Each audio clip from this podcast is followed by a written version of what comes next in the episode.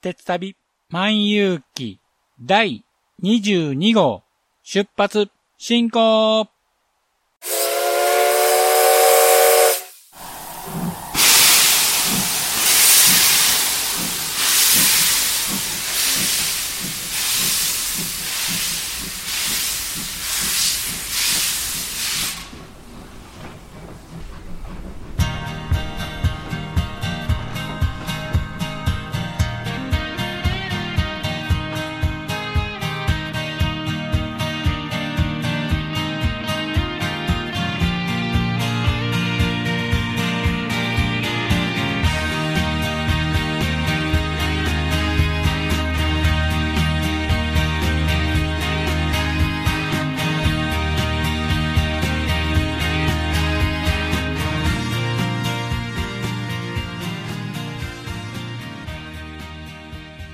毎度ご乗車ありがとうございます。鉄旅万有記は鉄道と旅好きのしんちゃんが鉄旅についてゆるーく語るポッドキャスト番組です。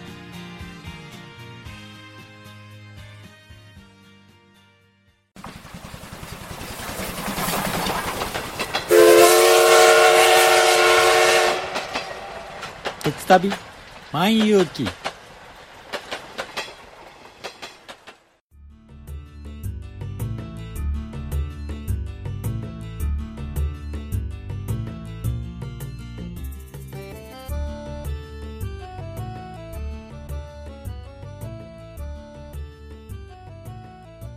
皆さん、こんにちは。鉄旅万有記パーソナリティを務めさせていただきます。しんちゃんと申します。よろしくお願いします。もう早いもので8月も終わろうとしています。今年の夏はですね、非常に暑くてですね、もう夏バテでヘロヘロ状態なんですけども、残暑が厳しくてですね、熱中症とかにですね、まだまだ注意が必要ですよね。皆さんも水分補給などして十分注意してくださいね。さて、前回ですね、エンディングでお話ししたと思うんですけども、私はですね、えー夏休み、お盆休みにですね、熊本県、大分県、福岡を鉄旅をしてきました。日程的にはですね、1日目はですね、熊本の人吉へ行きまして、2日目は熊本と大分を結ぶ豊肥本線の乗車と、阿蘇のですね、ちょっと行きたいとこがあったので、そこへ行ってきました。3日目はですね、別府温泉と臨時のですね、観光特急、川蝉山蝉伊三郎新平号に乗車してきました。よって、今回は、北部九州万有記と題しまして、私のですね、旅行記をお話ししたいと思います。では、詳しくは本編で。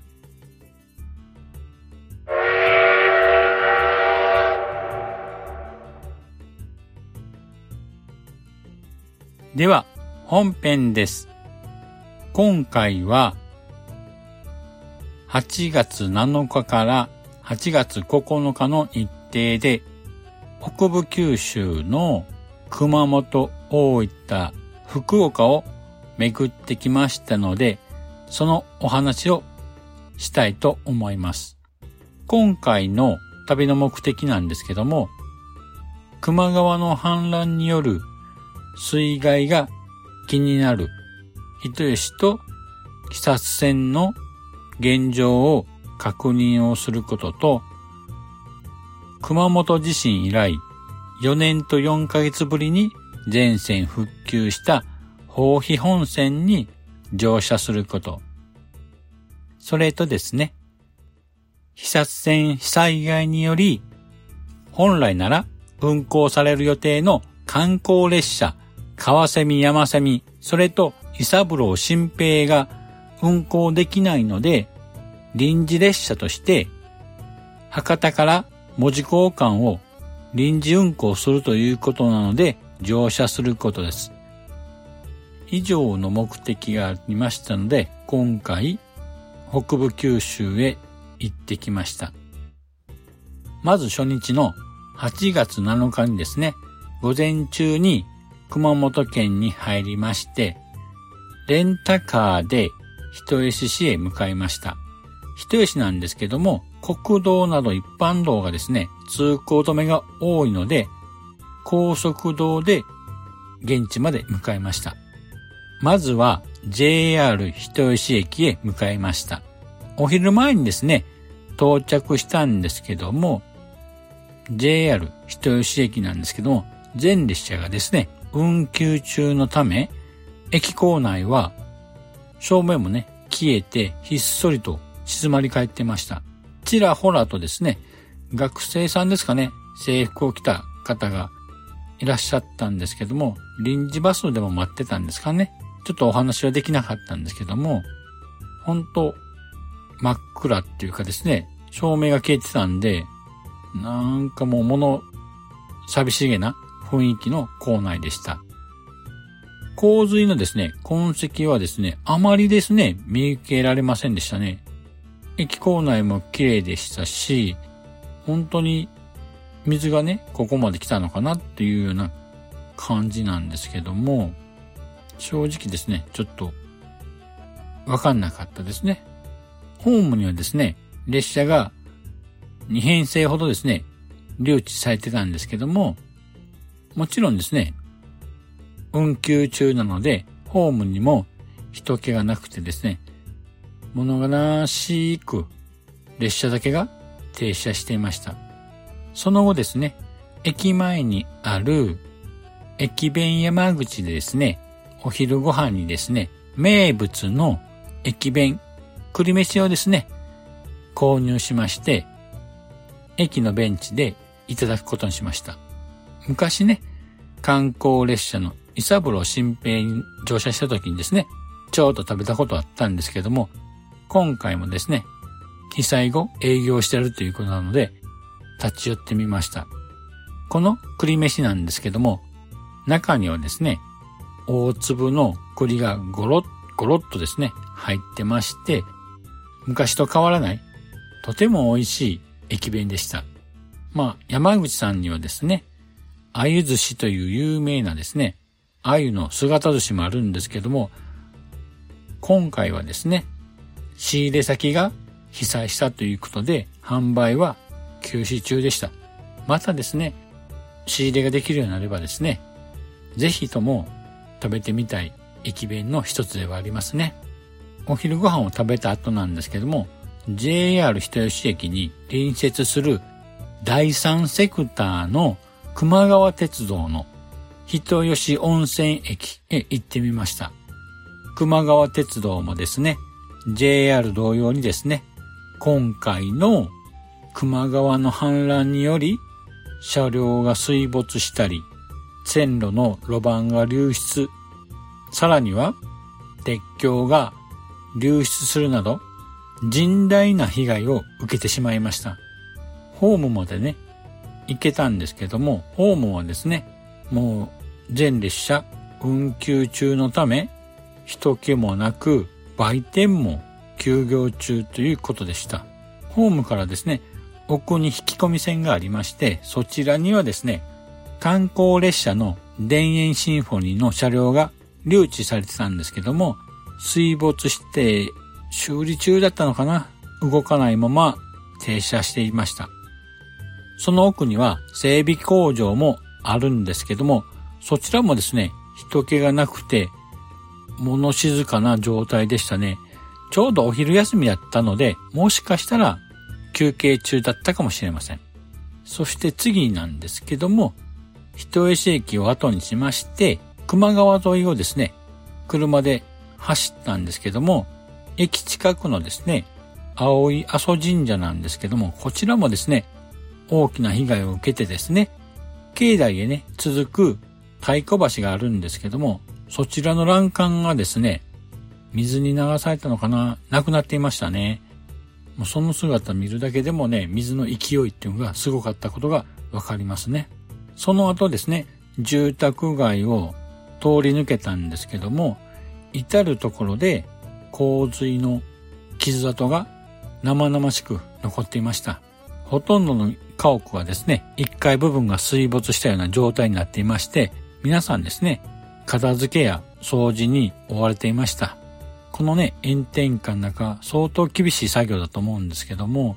ボランティアさんとかがね、なかなか呼べない状況なんで、仕方ないかなと思いつつも、もう少しコロナが早く落ち着いてくれることを願いますね。で、その後ですね、国道290号線を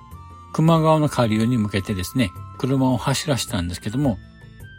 国道沿いでもですね、倒れた道路標識や泥水をかぶったままの路地などがね、ありまして、洪水の爪痕がまだまだ残った状態でした。時折ですね、見える被殺線もですね、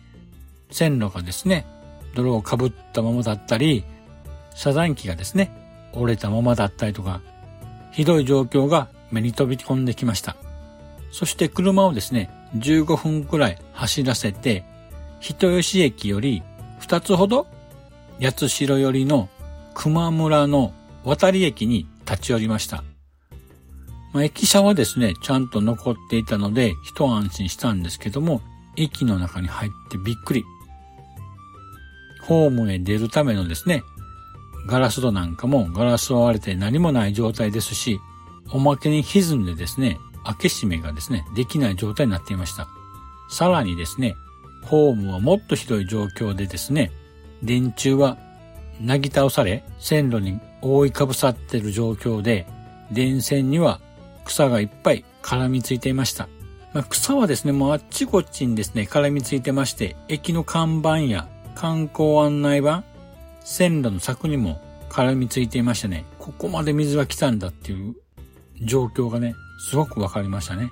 またですね、線路脇の電柱もですね、倒れてまして、駅舎にですね、倒れかかっておったんですけども、瓦が何枚か落ちて穴が開いてましたね。外からはですね、あんまりわからなかったんですけども、駅の中はもうひどい状態。これでも多分掃除したと思うんですけども、それでもですね、まだまだ何も手がつかない状況でしたね。ホームからですね、ふと目をですね、八代方面にやるとですね、線路がですね、途中で消えてるんですね。どういうことかという、ちょっと見に行きますとですね、その先には小川という小さい川があるんですけども、増水した川の水によってですね、路盤がですね、えぐり取られたような状況になっていまして、大きなくぼみになっていました。線路もですね、雨のようにですね、ぐにゃんと曲がった状態だったんですけども、その先はですね、途中でもうなくなっていましたね。もう川の水に流されてしまったんでしょうね。幸い、その先にある鉄橋は残っていましたので、この状態でも、まあ、復旧に実感は要するかなっていうふうに簡単にもう予想がつきましたね。本当にですね、復旧できるだろうかね。非常に心配になりました。そうですね、復旧にはですね、何年かかるんだろうかというふうに考えただけでもね、もう涙が出てきそうになりました。そんなですね、もう失意の中なんですけども、車をですね、もっと先に走らせたんですけども、車から見える風景でびっくりしたのは、茶屋地区という集落があるんですけども、まあ、その集落自体がですね、もうほとんどですね、家がですね、もうないような状態、まあ、潰れてるような状態。例えば、基礎しか残ってない家があったりとか、骨組みだけになってる鉄骨の建物があったりとか、1階部分がなくなってて2階の屋根がですね、ドーンって落ちてるような家とかですね、もう本当ですね、もう想像もできないような状況でしたね。その集落のですね、横を走る視察船もですね、路盤がなくなってですね、線路が空中に浮いてるような状況でしたので、相当ここにもすごい量の水が来たんだなというのがわかりますね。で、ここから先にですね、視察船はですね、鉄橋で熊川を渡るんですけども、その鉄橋がですね、もう見るも無残にも橋桁がですね、流されてなくなって、もう橋脚だけ残ってる状況でね、もう、どうしたんだっていう状況ですね、これは。本当に。よく見るとですね、橋桁はですね、少し下流の河原にですね、横たわってました。もうね、見るに耐え難い光景でしたよね。そこから少し行ったところでですね、ガードマンが立っていまして、この先はですね、一般車両は通行ダメだということだったので、仕方なく引っ返してきたんですけども、もう少し下流へですね、見に行きたかったんですけども、もっとひどい状況なのか、非常に心配になりますよね。これ以上のね、ひどい光景っていうのはですね、精神的にちょっと参ってしまいそうだったので、もうそのまま帰ってきてよかったのかなというふうにも思いました。その後はですね、人吉を後にしまして、宿のある熊本市まで向かいました。その夜はですね、昼間見た人吉の光景がショッキングすぎて、なかなか寝つけませんでしたね。そして翌日8月8日を迎えました。いよいよですね、その日は、宝肥本線全線開通の朝です。私はですね、熊本発別府行きのですね、観光特急阿蘇ボーイに乗車しますので、早めにですね、宿をチェックアウトして熊本駅へ向かいました。熊本駅ではね、朝から記念式典が開催されるということで、多くの報道陣がもう駅にですね、詰めかけていまして、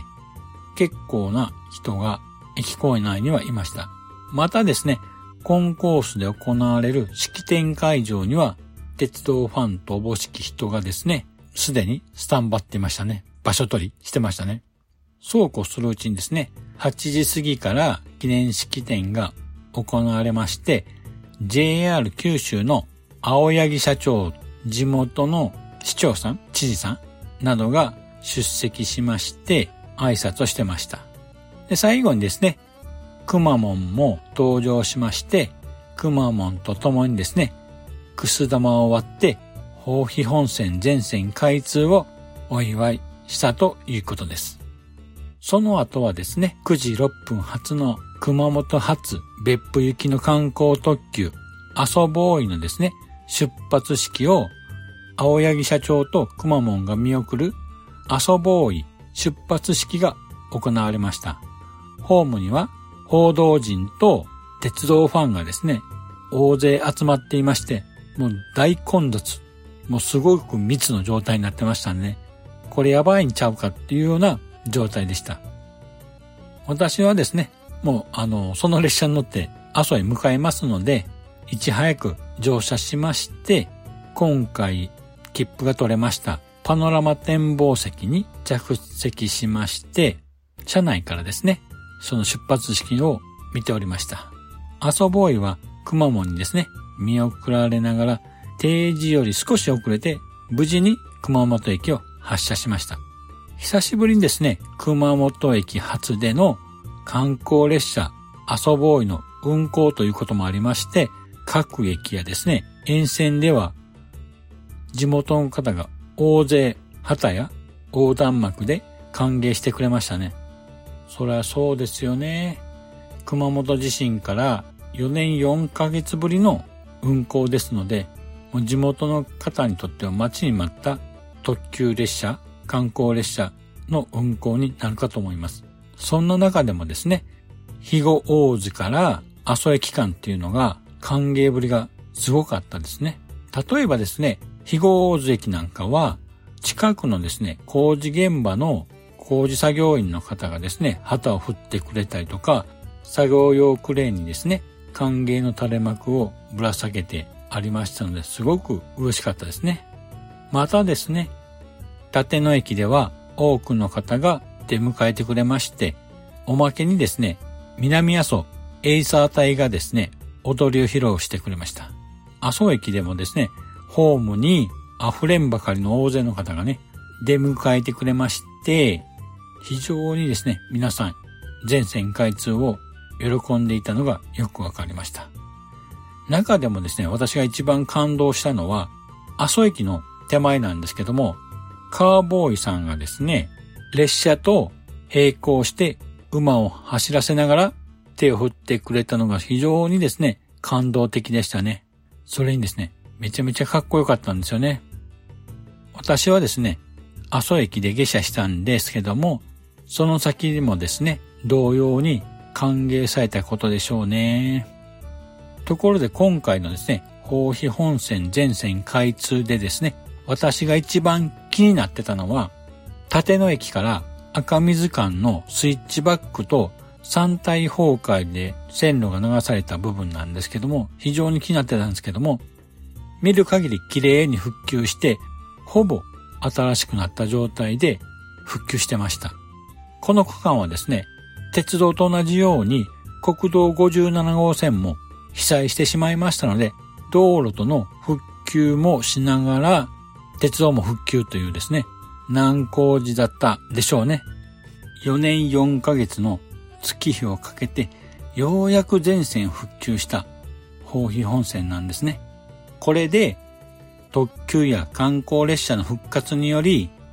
阿蘇のですね、観光自体が上向きになってくれることを期待したいと思います。この豊肥本線の復旧をですね、手本にして、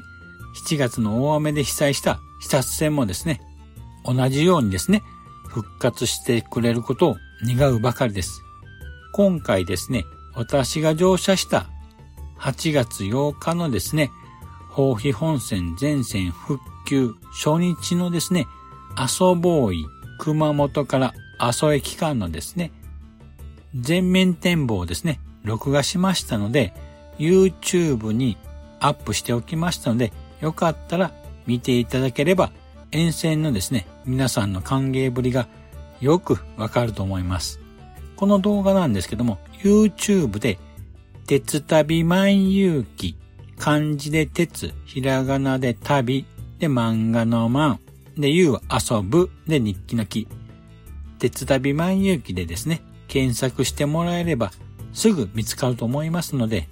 よろしくお願いします。また、よかったらですね、チャンネル登録の方もお願いいたします。おっと、そろそろお時間になりましたので、今回はこの辺にしたいと思います。阿蘇駅からのですね、続きにつきましては、また次回お話ししたいと思います。では、エンディングです。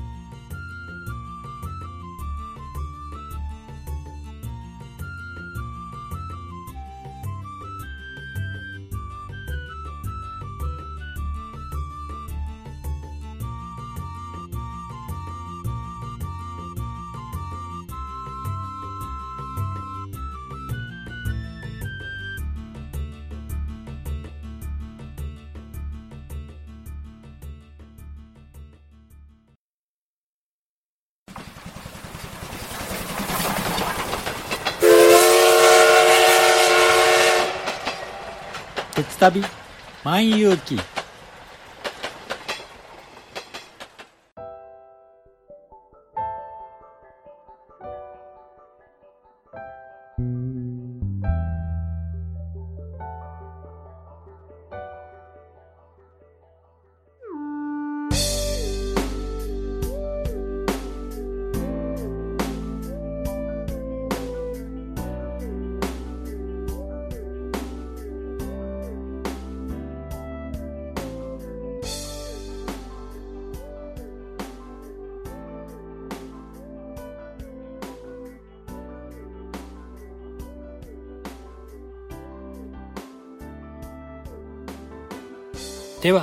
エンディングです。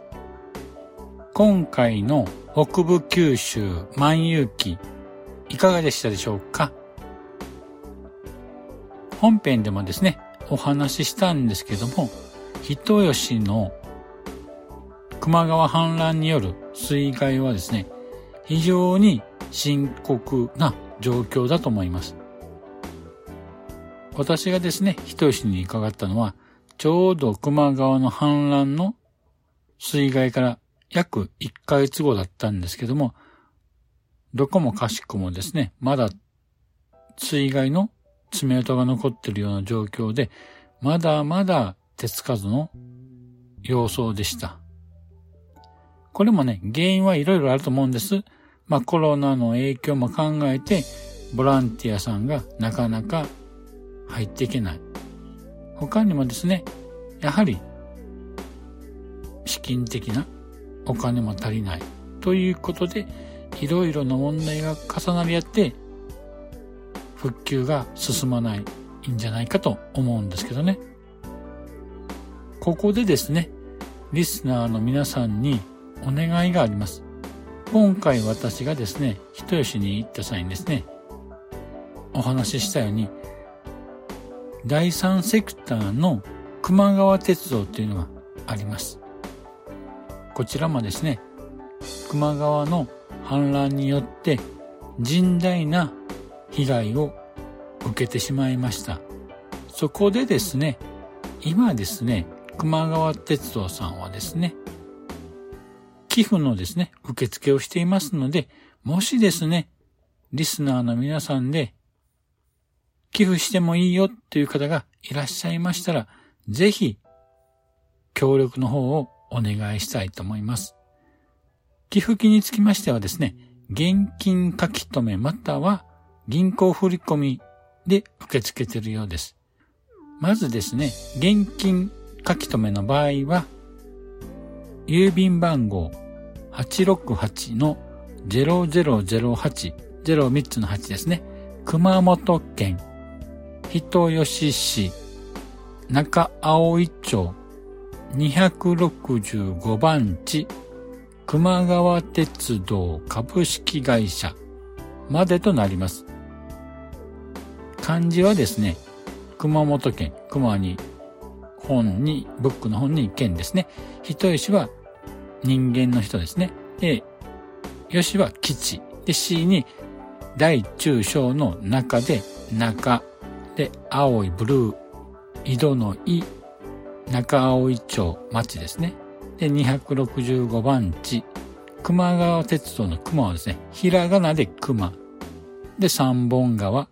鉄道株式会社となります。また、銀行振込の場合なんですけども、肥後銀行、人吉駅前支店、普通口座、1699886銀行コード0182支店コードが275となります。もう一度お伝えしますと、肥後銀行、人吉駅前支店、普通口座1699886宛名がですね、熊川鉄道災害寄付金代表長江裕二となっています。振込手数料につきましては、振込主様の負担となりますので、よろしくお願いします。またですね、支援をいただいた方にはですね、お礼状をお送りするということですので、銀行振込の場合は、別途名前、住所等の送付をですね、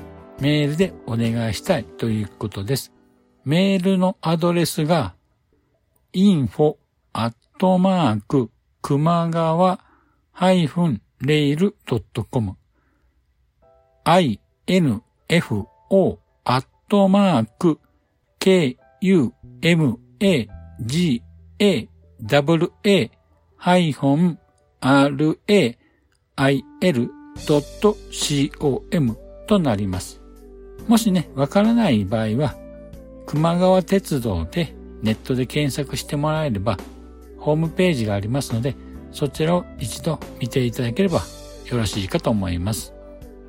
皆様からのご協力のほどよろしくお願いいたします。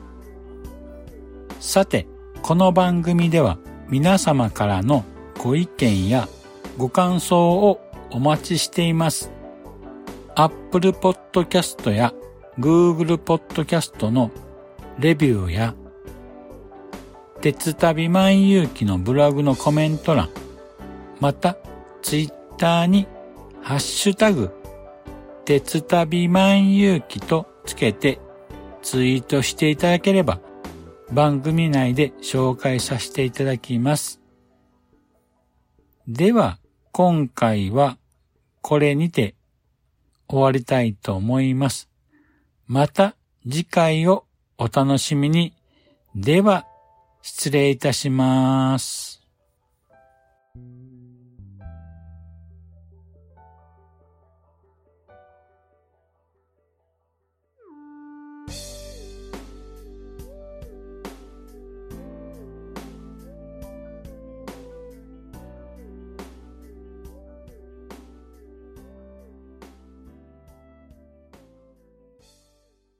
長らくのご乗車、お疲れ様でした。まもなく終点に到着いたします。くれぐれもお忘れ物のないように、今一度お手回り品のご確認をお願いいたします。では、またのご乗車を心よりお待ちしております。ありがとうございました。